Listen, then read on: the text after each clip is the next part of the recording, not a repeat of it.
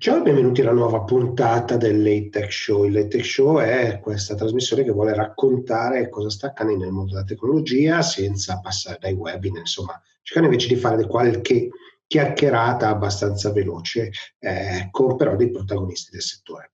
Questa è una puntata a cui tengo molto perché insomma si parla molto di cosa sta accadendo realmente sulla rete, di che cosa, cosa sta succedendo a vari livelli, si parlerà di connettività fino ad arrivare al termine eh, parlando di cosa avviene nel mondo dei videogiochi. Ma non perdiamo tempo e diamo via alla puntata. Allora, siamo qua con Luca Spada. Luca Spada è il creatore di Eolo, per cui è amministratore delegato di quella che è una delle soluzioni che porta internet laddove la fibra, il cavo non arriva e lo porta con una buona velocità. È un'azienda di successo italiana, una bella idea ed era un po' l'occasione per capire cosa sta accadendo in questo momento. Insomma, stiamo vivendo tutti a casa, abbiamo bisogno di connettività e anche dal suo punto di vista cosa, cosa sta succedendo. Cosa mi dici Luca? Eh, guarda, questi, quest'ultimo mese da, dal lockdown è veramente successa un po' la rivoluzione sulle reti. Prima, prima in Italia, che siamo stati tra le prime a diciamo, eh, subire questo aumento di traffico improvviso, poi anche via via altre, gli altri stati europei che hanno successivamente imposto il lockdown, il lockdown e non da ultimo negli Stati Uniti, sostanzialmente il lockdown si è portato dietro, oltre vabbè, ai noti problemi che tutti stiamo vivendo di privazione della libertà, un aumento a seconda dei casi tra il 50 e l'80% del traffico in una notte.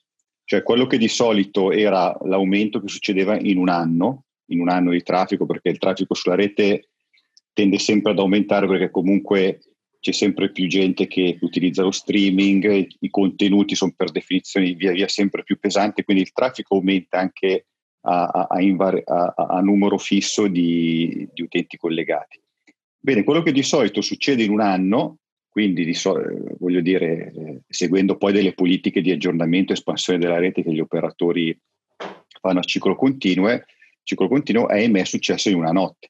Quindi ci siamo trovati, noi, ma qualsiasi altro operatore, fisso di rete mobile che il 9, tra il 9 e il 10 di marzo c'è stato questo picco pazzesco di traffico ed è andato su due direttrici. C'è stato un aumento del picco che normalmente è intorno è tra le 9 e le 10 di sera, proprio il classico prime time, dove il traffico rispetto al giorno prima è aumentato del, del 60% in quella fascia. Ma poi c'è stata anche una ridistribuzione, eh, una crescita del traffico anche al mattino e al pomeriggio. Di solito il, diciamo, il, il, grafico di consumo di banda di un giorno qualunque in epoca pre-Covid era che allora, notte traffico quasi zero, poi inizia a salire verso il mattino, poi c'è un piccolo buco che è la pausa pranzo, poi il grafico risale su al pomeriggio, sale, sale, sale, scende un attimino per cena e poi c'è il mega picco del prime time serale. Solitamente al pomeriggio c'era il doppio del traffico del mattino e alla sera tre volte il traffico del pomeriggio. Oggi invece abbiamo un mattino e un pomeriggio che si sono molto livellati. Ovviamente questo è stato tutto il contributo che ha portato ovviamente lo smart working, eh, lo smart learning, il fatto che insomma la gente lavora da casa e quindi c'è stato uh, questo, questo shift di traffico. Questo diciamo l'abbiamo visto molto noi come operatore Eolo perché eh, essendo un operatore che tipicamente serve eh, le case, abbiamo anche clienti business, però eh, noi abbiamo scelto come target di mercato quello dei, dei piccoli comuni, tipicamente i comuni dove, la, do, do, dove le persone hanno la casa, no? E soprattutto in mo- molte città del nord, ma è una cosa che sta consolidando anche nel resto d'Italia. Ci sono zone d'Italia dove le, nelle grandi città ci sono tipicamente gli uffici, poi dopo la, eh, le case delle persone sono via via in periferia o uscendo. No? Quindi sostanzialmente c'è stato un movimento di traffico da operatori più che servono le città, tipicamente quelli più, più fiber-like, no? un Fastweb, un Vodafone, eccetera, uno shift di traffico verso più operatori eh, che eh, servono, come ad esempio noi, col, col fixed wireless che servono, che servono le case. Quindi abbiamo visto il traffico salire al mattino, al pomeriggio, soprattutto il, il picco serale. E, e, ovviamente siamo dovuti, come tutti, correre ripari, quindi eh, andare a potenziare gli apparati di, di, di, core, gli apparati che stanno nel data center, eh, le fibre ottiche e i ponti radio che portano in giro la banda e i ripetitori e poi anche le antenne sui ripetitori, con tutte le problematiche annesse, nel senso che arrivavamo da comunque già una situazione di shortage di alcune apparecchiature, perché comunque alcuni componenti arrivavano dalla Cina che erano già in quarantena. Non ci ha bloccate. E tra l'altro la quarantena One, dove c'è proprio il, il fulcro dei, dei, maggiori produttori di, di, silicio cinese.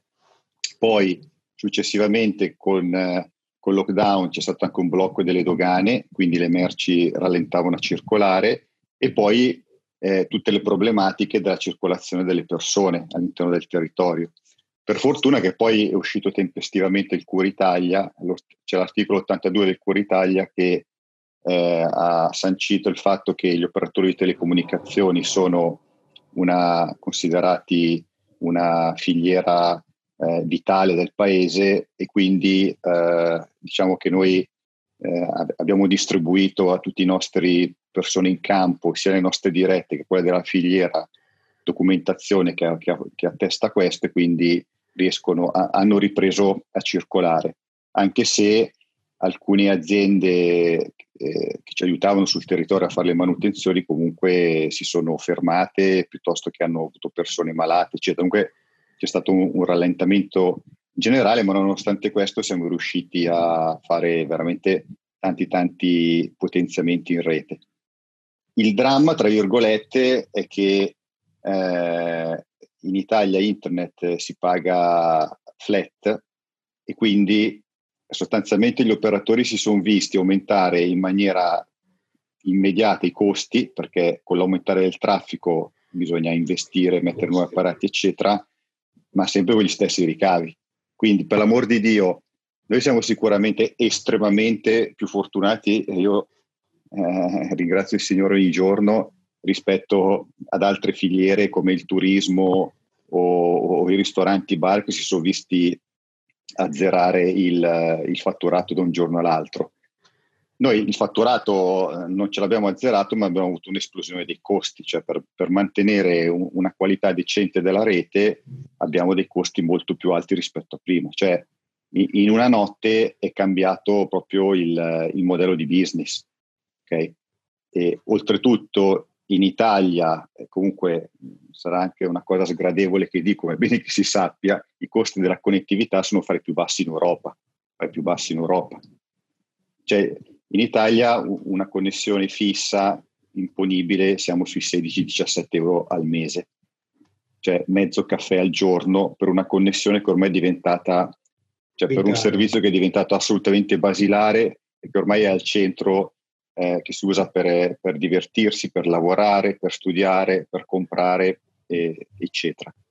Cioè, paradossalmente, eh, qualsiasi famiglia spende molto di più di servizi in abbonamento mensile che si appoggiano sulla connessione che la connessione stessa. Cioè, conosco tanta gente che ha i 10 euro al mese di Netflix, poi adesso poi ha gli X euro al mese di, di DAZN, poi c'è magari l'abbonamento con Zwift con i rulli che va in bici. Cioè, ma, spende magari 70-80 euro al mese di vari servizi digitali e poi dopo ne, ne, spende 20 per la connessione che invece è il tubo principale, no? Cioè deve essere l'opposto. No, no, è chiaro. È... Tant'è che infatti in Germania, in Svizzera... È sempre stato discorso poi degli over the top. Nel Regno Unito fatto... una connessione costa 40-50 euro al mese.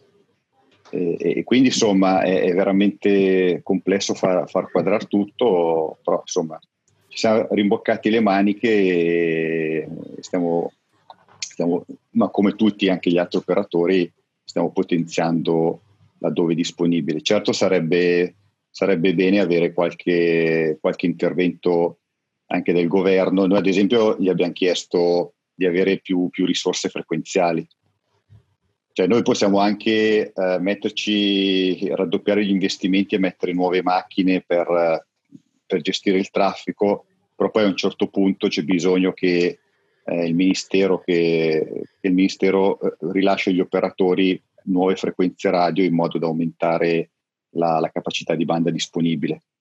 Le, le, corsie autostradali diciamo che possiamo mettere in campo per, per aumentare le reti.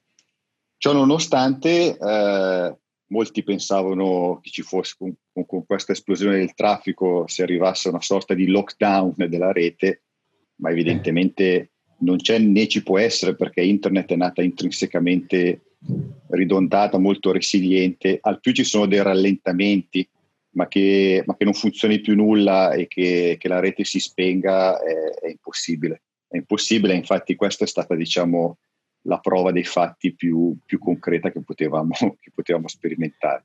Assolutamente. Invece, ultima domanda, però vorrei capire da te, insomma, sei un, imprenditore da tanto tempo no, sulla rete, quindi che cosa hai imparato da, da, da, questa situazione, se c'è qualcosa che si poteva imparare? Eh, di sicuro come cioè, tutti credo, da, da, dai governi fino agli imprenditori, fino a, a qualsiasi persona, eh, abbiamo sottovalutato il problema e ci ha colto, ci ha colto impreparato, colto impreparati. Eh, la lezione, cioè noi che ci portiamo a casa come, come azienda è quella di, eh, cioè, noi abbiamo messo nel, negli anni passati abbiamo implementato tante procedure comunque per gestire le emergenze, perché sono sempre andate nella direzione di emergenze informatiche. No? Quindi abbiamo il nostro centro dati, non ne abbiamo uno solo, ma ce li abbiamo distribuiti in più città in modo da avere un disaster recovery, che se va a fuoco un data center c'è un altro che prende il campo abbiamo anche il disaster recovery per gli uffici, quindi se un ufficio diventa inagibile ci spostiamo in un altro. Ci abbiamo i collegamenti internet ridondati e, e, tutto il resto. Però non abbiamo mai pensato a, una, a, a come gestire una, un'emergenza così, che, che se ci pensi, normalmente noi siamo abituati a pensare che quando c'è un'emergenza impatta su al più un, una sfera di cose, no? quindi tu hai il terremoto, ti rendi inagibile una sede, ti vai da un'altra. Eh, hai una, eh, la ruspa che tira su un mega fascio di fibre ottiche, quindi hai il percorso ridondato da un'altra parte. Però è difficile che hai la ruspa che ti tira su le fibre ottiche, eh, le strade che si distruggono e non gira più nessuno, eh, che la, la, gente non può più venire in ufficio. Cioè, il virus, se, se, realizzi, ha creato tutta una serie, una sommatoria di emergenze che tutte insieme era fuori da, da ogni ragionevole eh, previsione di fare. Perché alla fine ti sei ritrovato il giro delle merci bloccato, il, tras- il giro delle persone bloccato, un aumento del traffico, queste tre cose qua insieme che eh, nessuno era, era, pronto a implementarle. Quindi di, di, sicuro dal nostro punto di vista le nuove procedure di, di crisis management, di, di, gestione delle crisi dovranno essere molto più allargate, cioè pensare a delle crisi che quando succedono ti vanno a impattare contemporaneamente, perché questa è stata la grande novità, la contemporaneità di una serie di blocchi eh, su, su, di, di, completamente eterogenei, eterogenei tra loro.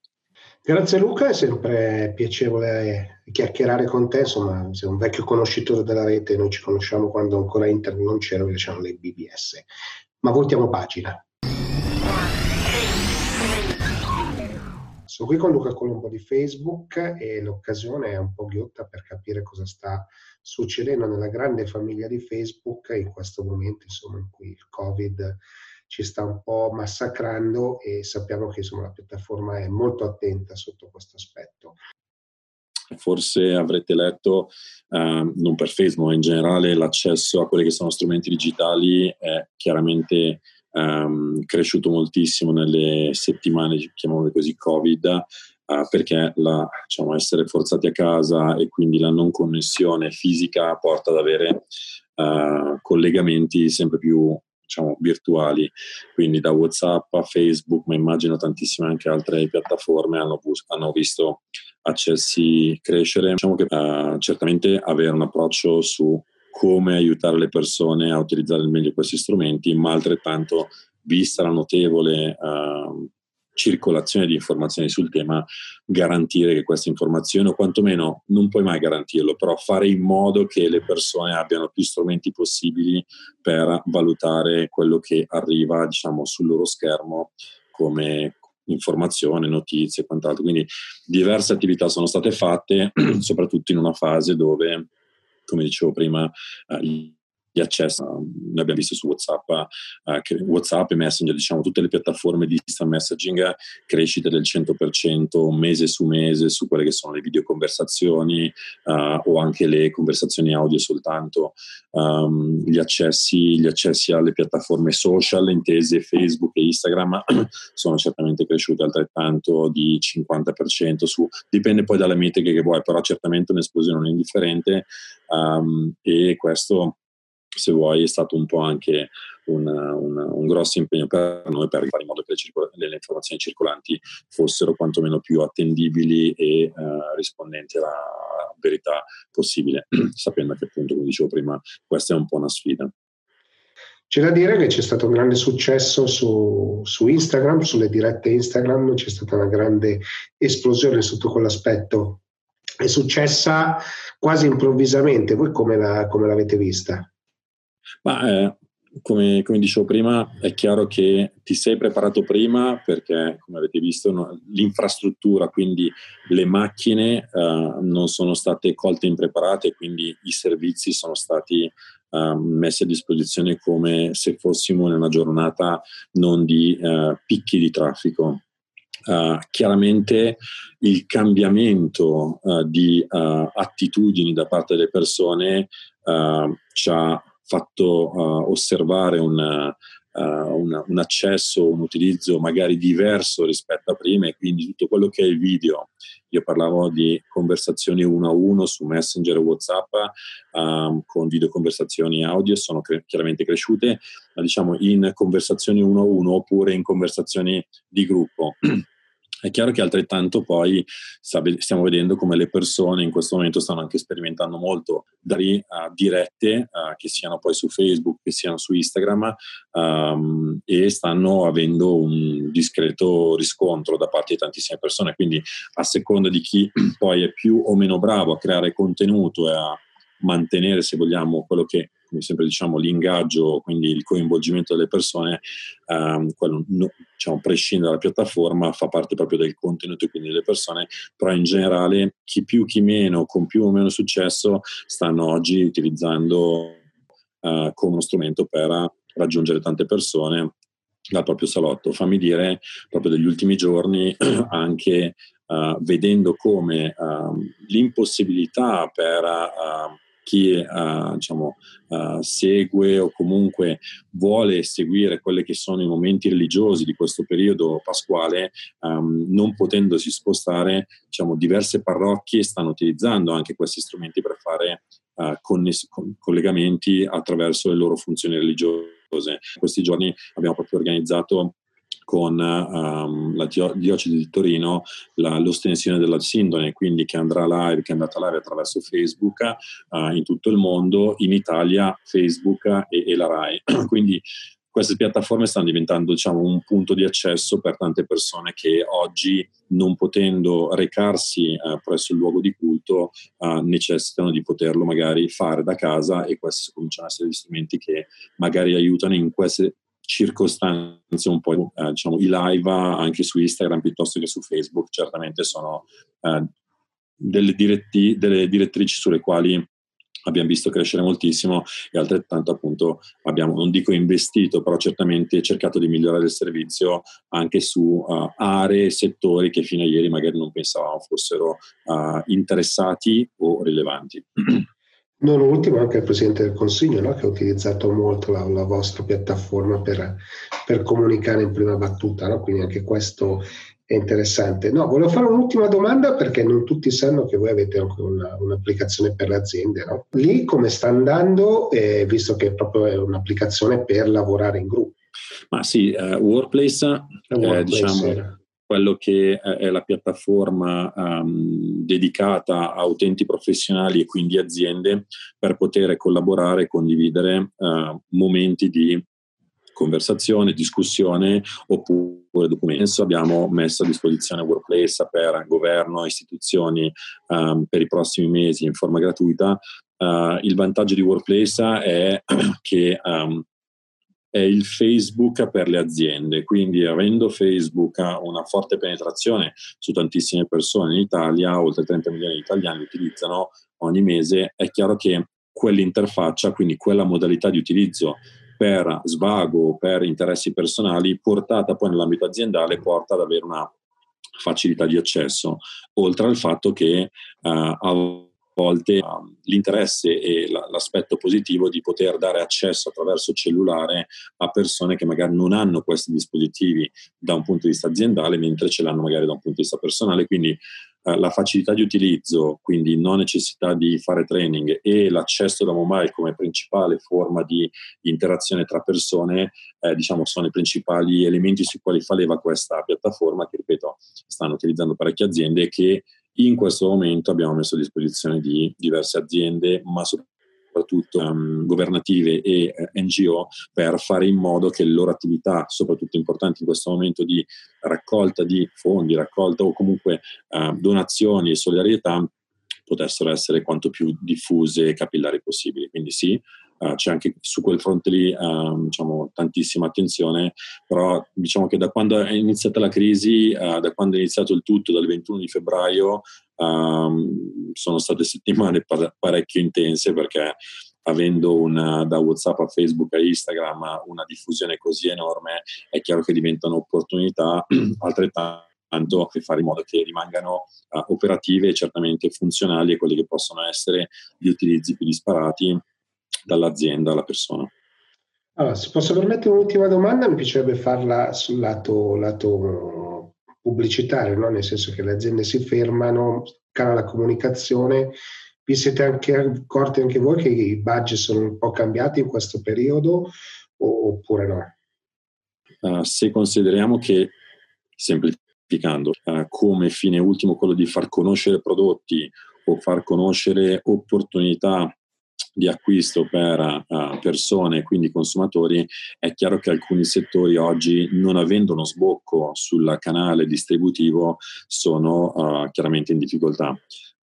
Dall'altra parte, però, questa è eh, una, una, una, una, immagine molto uh, variegata e uh, differenziata dai settori, perché se oggi tu hai un settore come l'automobile o i viaggi che è completamente fermo, come largo consumo inteso um, food and beverage o, o anche se vuoi il mondo dell'e-commerce che non sta avendo difficoltà, anzi ha non voglio dire un'accelerazione, però certamente la propensione verso lo strumento digitale, la propensione verso le consegne um, diciamo, a casa stanno uh, certamente dando un'opportunità a questi settori. Quindi c'è una, c'è una situazione un po' macchia d'olio con eh, soggetti che chiaramente sono fermi o stanno rallentando moltissimo in queste settimane di chiusi di vendite, di uh, mentre ci sono altri che invece ne stanno Uh, certamente stanno cogliendo quella che è un'opportunità che avevano già, sulla quale avevano già investito e che queste condizioni di ristrettezze di spostamento stanno uh, certamente uh, amplificando.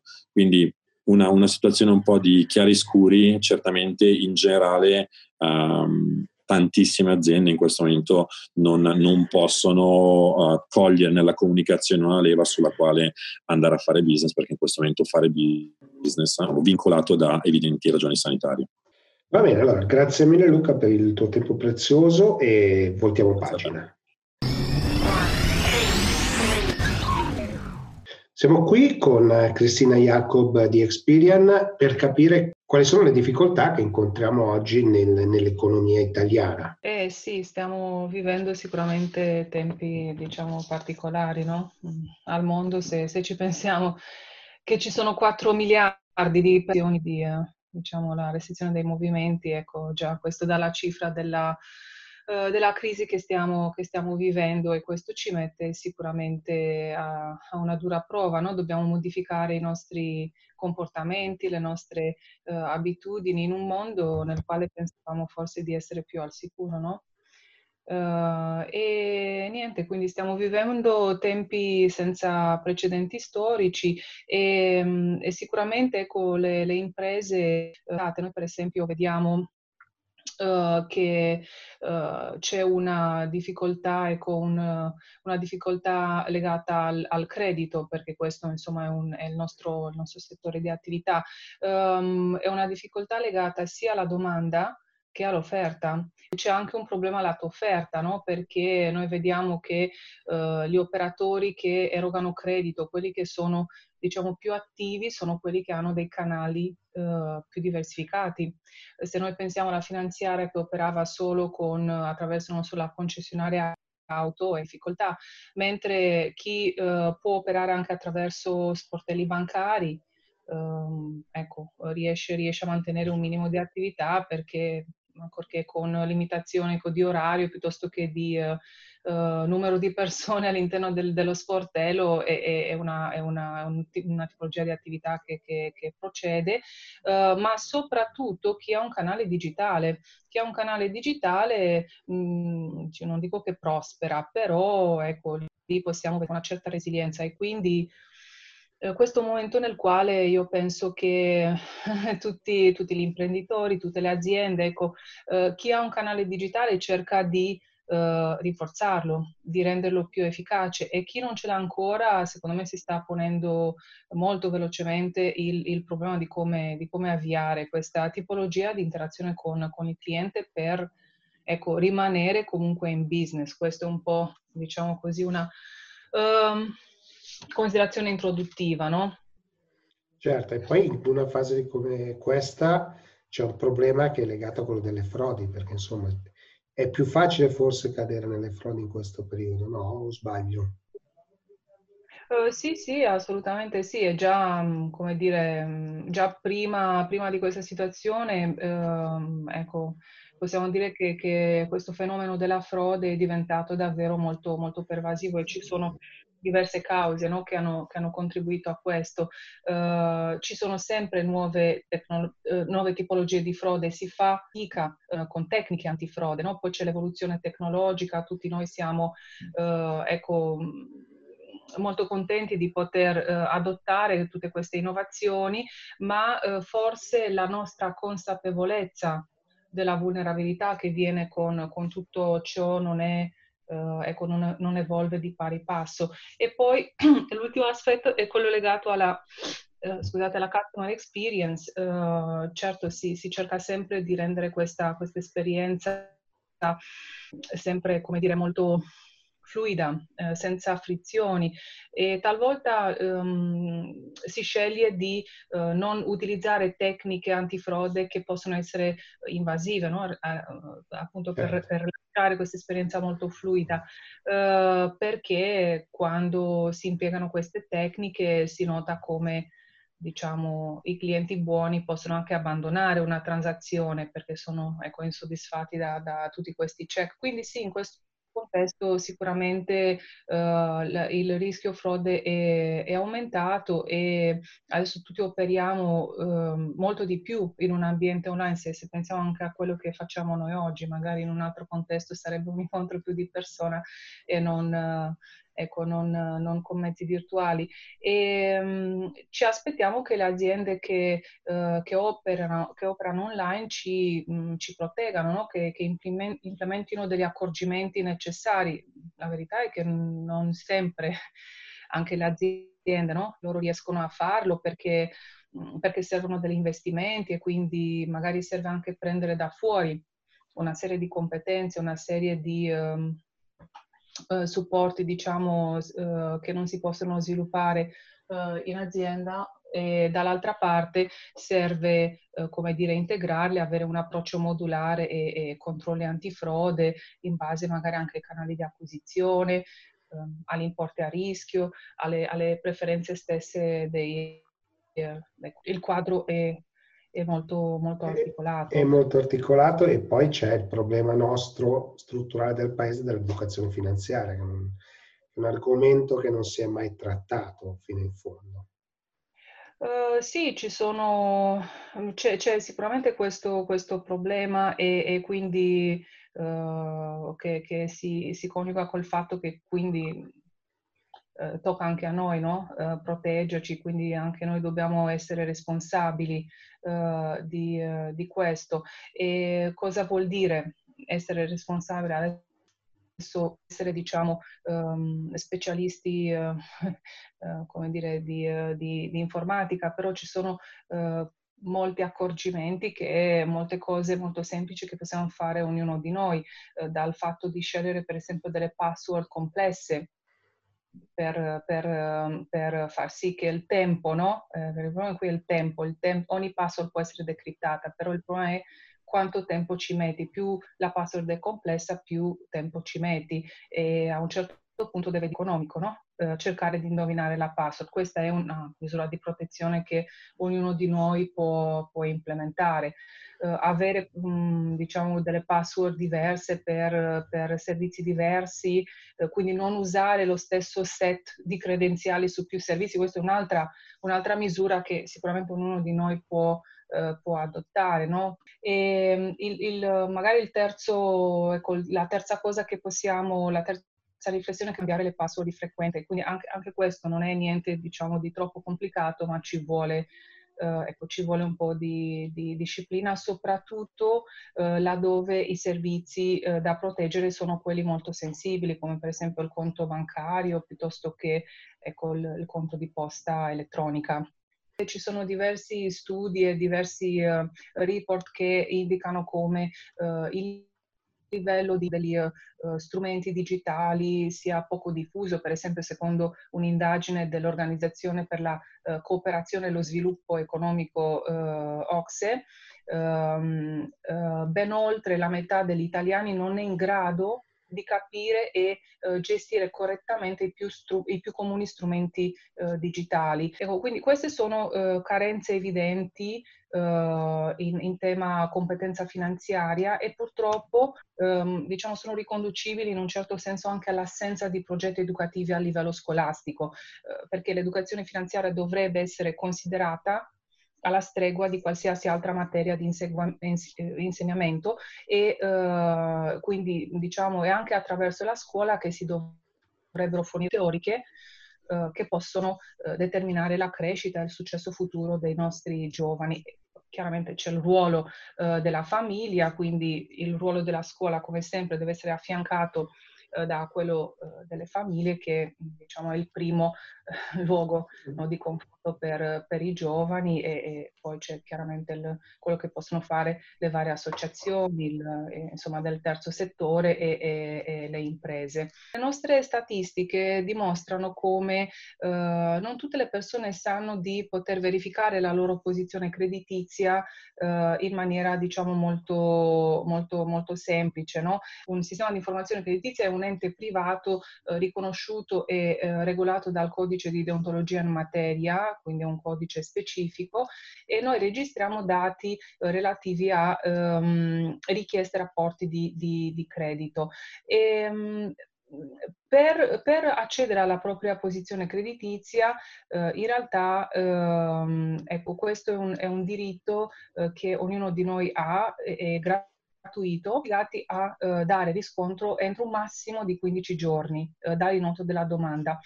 Um, dico solo questo, noi diciamo nel, nel, nell'arco di un anno eh, vediamo che in Italia si fanno circa eh, 500.000 eh, richieste di accesso alla posizione creditizia, quindi nell'arco di un anno abbiamo eh, circa un mezzo milione di eh, richieste di questo tipo.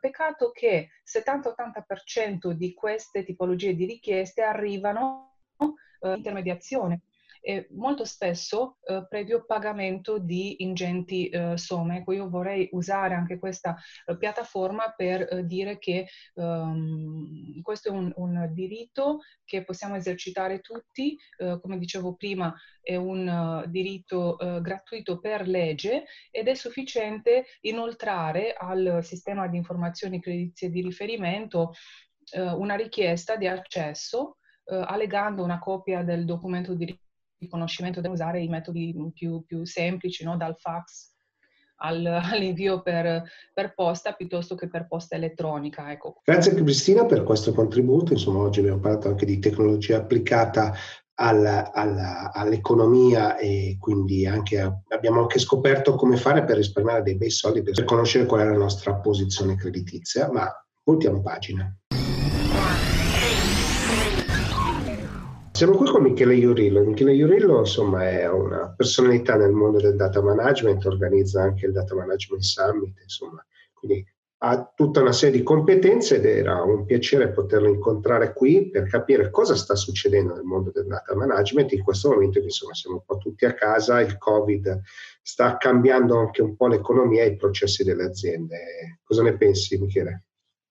In questo momento oh, tutti stiamo riflettendo un po' su quello che sta succedendo, su questi dati e soprattutto si vedono molti, molti articoli che parlano di big data e che parlano di, di, di, di possibili soluzioni al contagio dei dati, eccetera, eccetera. È tutto molto vero, molto possibile, ma c'è una cosa che eh, va di fondo nel big data in generale e, e l'essere umano non ha mai avuto così tanta potenza di calcolo in mano. Io da qui, da Minorca, dove vivo, posso prendere, aprirmi un cluster eh, Google e nel cloud e metterci milioni e milioni di operazioni di registri praticamente in 10 minuti.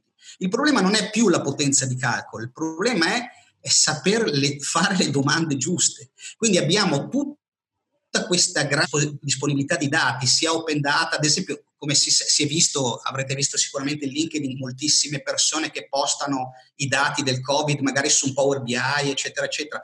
Questi dati sono a disposizione di tutti. Eh, con un minimo di, di, di, di, lavoro, chiunque di noi può fare, può fare le sue proprie analisi, ad esempio calcolare eh, la tassa di letalità e di mortalità, che non è la stessa cosa. Eh, quindi il problema è, è, è, sempre lo stesso col big data, non è potenza di calcolo, non sapersi fare le giuste domande. Giuste domande che insomma sono il tema di business insomma, di tutte le aziende in, in questo momento, no? cioè capire cosa leggere, cosa sta accadendo per reagire. No? Mm. Tu poi sei molto bravo perché fai molti corsi e quindi hai una visibilità eh, del mercato molto, molto vasta. Cosa sta accadendo? Dove, dove si stanno orientando un po' le aziende? Cosa stanno cercando? Beh, innanzitutto eh, questa crisi ci ha portato a, a, a, working, no? Allora io già da anni, e infatti io vivo a Minorca perché faccio smart working, io potrei realmente, come, come sempre dico ai clienti, eh, non c'è bisogno di stare appiccicato a lei a Madrid o a Milano, eccetera, eccetera. Io posso svolgere le mie funzioni perfettamente in remoto e, e, e, e quindi io sono insomma, anni, sinergo da anni che ha scelto di, di, di, dello, di, lavorare in smart working. Ci siamo resi conto che è possibile. Ovviamente ci sono delle professioni che non permettono, non permettono di farlo. Eh, molte persone eh, hanno rivisto eh, il, il, loro rapporto con, con lo smart working. Eh, non è semplice abituarsi al fatto di lavorare, tra parentesi, da casa. Molti di noi lo facciamo, ma molti si sono, dovuti, eh, si sono trovati a doverlo fare, poi magari condividendo gli spazi con, con i bambini, eccetera, eccetera. Eh, quello, che, quello che sta cambiando sicuramente lo smart working secondo me continuerà, anzi è stata una specie di accelerazione e, e, sarà sempre più, ci sono già delle grandi multinazionali che lasciano i dipendenti, li fanno ruotare lasciano due o tre giorni a casa sempre lavorando in smart working e questa cosa eh, diventerà sempre più importante perché mh, eh, c'è un discorso di fondo, a volte devo dividere il mio spazio con dei colleghi Oh, è piacevole avere dei colleghi, però a volte non è piacevole, dipende del tipo, del tipo di lavoro. E quindi eh, di, di, di, poi di collegarsi con queste persone direttamente quando veramente bisogno di loro, quando devo interagire con loro. Poi con tutte queste tecnologie, eh, eh, con, con eh, piattaforme tipo Gira, Scrum, lo Scrum, eccetera, eccetera, realmente eh, è possibile gestire tutta una serie di lavoro senza essere presenti fisicamente in un posto. E questa cosa, eh, co- un tempo ce la raccontavano, adesso la stiamo vivendo un po' tutti. Beh, tu sei anche un, un organizzatore di, di, di eventi, no? per cui sia, sia in Spagna che, che, in Italia, insomma, e anche in Polonia, se non ricordo male. Ma cosa sta accadendo in questo mondo e soprattutto, secondo te, dal punto di vista delle certificazioni, è una buona occasione oggi per certificarsi, visto che siamo a casa e magari abbiamo un po' di tempo, oppure no? Sì, allora, eh, mh, per quanto riguarda gli eventi, eh, io spero che eh, sono dell'idea che eh, poco a poco si tornerà alla normalità. Bisogna comunque ripensare gli eventi perché, eh, ad esempio, eh, bisogna probabilmente, soprattutto per un certo periodo, mantenere eh, però è bello che la gente si incontri. E in questo momento non esiste, eh, che io sappia, una piattaforma che ti permetta di fare quello che facciamo noi nel Data Management Summit, cioè fare delle dinamiche di gruppo che, che sono qualcosa che devi fare fisicamente, perché eh, con delle piattaforme online, perché è, è, è, difficile gestire dei tavoli, gestire delle domande, dei turni di domande, eccetera, eccetera. Mm, ci sono molte piattaforme che fanno webinar, che quindi hanno questa possibilità di uno che parla molti, ma che molti parlano con molti eh, per il momento, a meno che qualcuno poi vuole contattare e mi dica che, che questa soluzione esiste, no, no, non abbiamo trovato. E per quanto riguarda le certificazioni, non so, non so voi, io personalmente ho approfittato di, di questo tempo, soprattutto del fatto che non posso andare in bici, che è la mia grande passione, per fare tutti i processi di certificazione che avevo, che avevo da fare. Quindi, a parte eh, eh io sono certificato DAMA, però sto studiando per la certificazione data governance ho fatto la certificazione Scrum PS, PS1, approfittatene ragazzi, nel senso ci sono, ma anche senza fare, le, le, a parte le certificazioni ufficiali, ci sono piattaforme come Udemy, Coursera, che offrono de, de, delle ottime, degli ottimi corsi per poter un attimino sbloccare la, la propria situazione, eh, sia dal punto di vista lavorativo sia dal punto di vista di alcuni progetti. Grazie Michele eh, per questa bella chiacchierata, insomma abbiamo capito che il mondo del data management non, non, non si è fermato e che le certificazioni sono comunque a, alla portata di tutti sotto tutti i punti di vista e voltiamo pagina. Siamo qui con Cedric Minuni che ha una responsabilità su vari paesi eh, dell'area mediterranea per eh, tutto ciò che riguarda i giochi Xbox e sappiamo anche di PC e volevo un po' capire cosa sta succedendo in questo momento nel mondo dei videogiochi.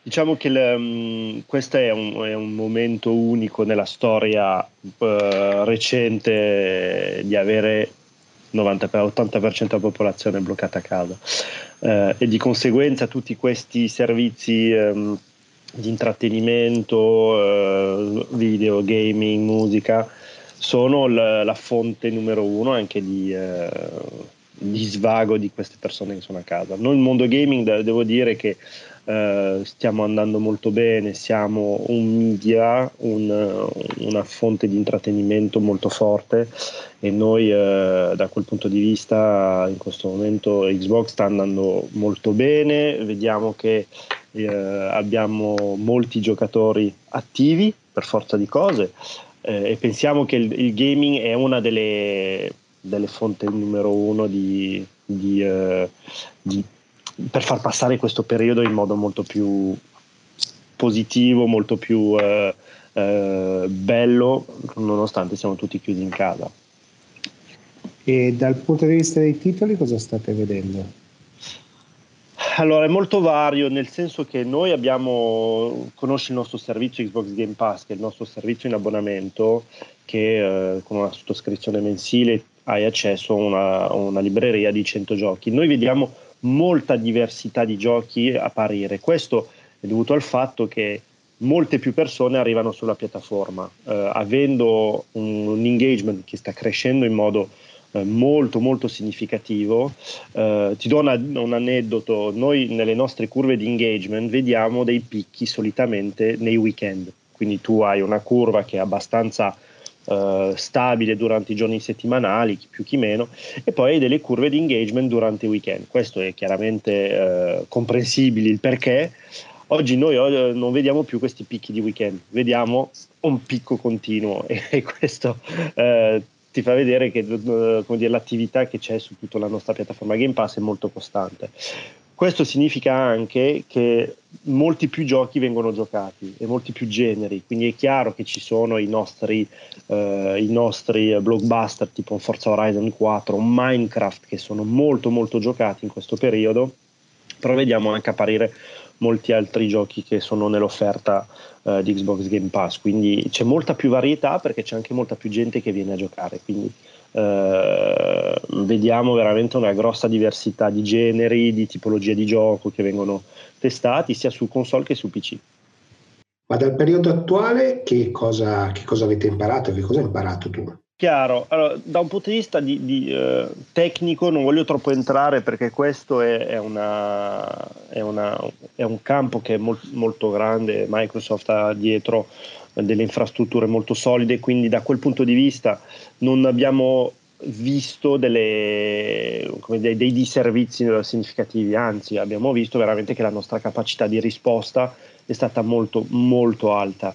Invece quello che io mi porto a casa è che il gaming ha veramente un, un, un ruolo sociale molto forte e questo eh, te la dico in modo un po' banalizzato, però spesso il gaming è ancora un po' stereotipato nella mente comune.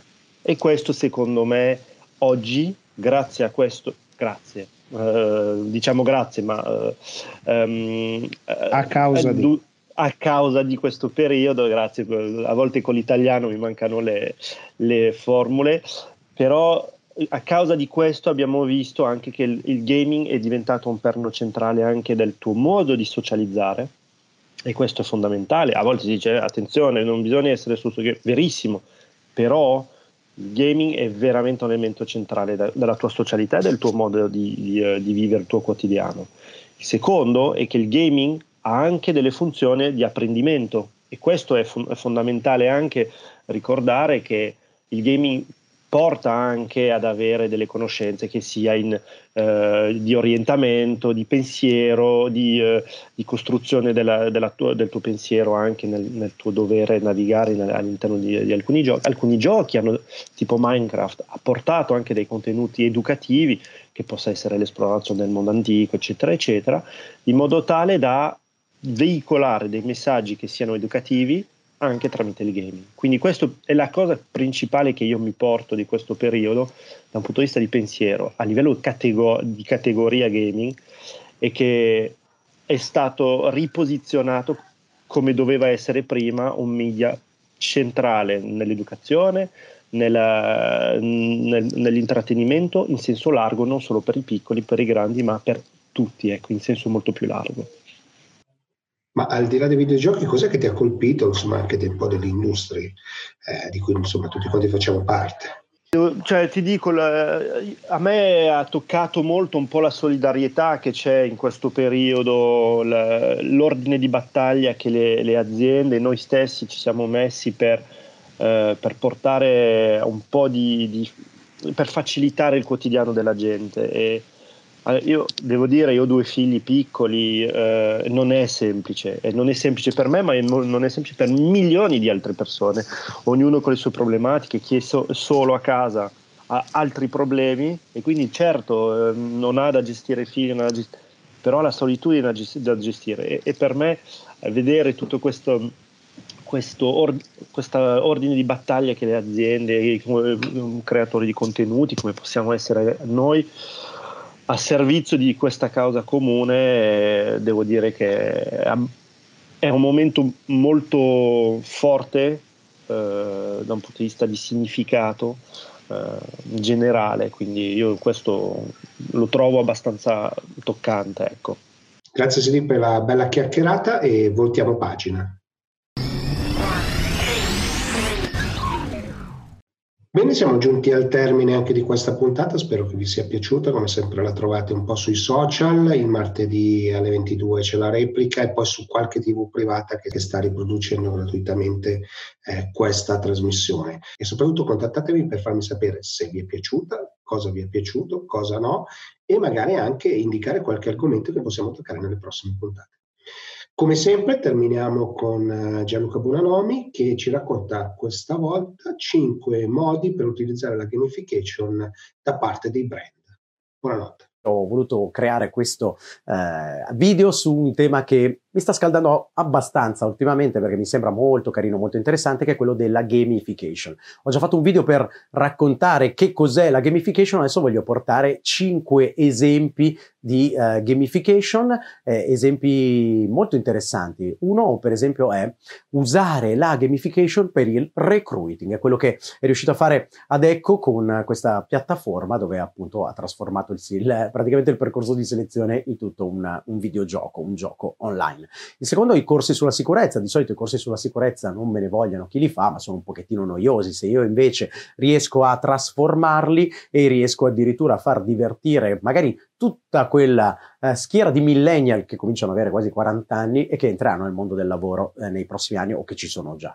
Terzo esempio è quello invece della salute, c'è una, questa, applicazione, questo gioco che si chiama Zombie Run e tu praticamente devi scappare dagli zombie, però intanto stai facendo sport e per pur di sopravvivere magari perdi anche un po' di peso e sei molto più sano. Oppure si usa anche nelle, nel mondo delle macchine, il mondo che tra l'altro sta cambiando a una velocità spaventosa, per esempio l'Insan Leaf a questo, questo, sistema di gamification che praticamente l'auto ibrida praticamente ti fa vedere che se tieni dei comportamenti virtuosi e risparmi a questo punto guadagni dei punti e hai anche magari una classifica rispetto ad altri guidatori sempre di Nissan e poi quinto, il quinto esempio sempre legato al mondo della formazione ma legato al mondo della vendita SAP per esempio usa delle simulazioni dove i, i venditori praticamente è come se giocassero ma intanto stanno imparando appunto l'arte della negoziazione negoziazione e della vendita.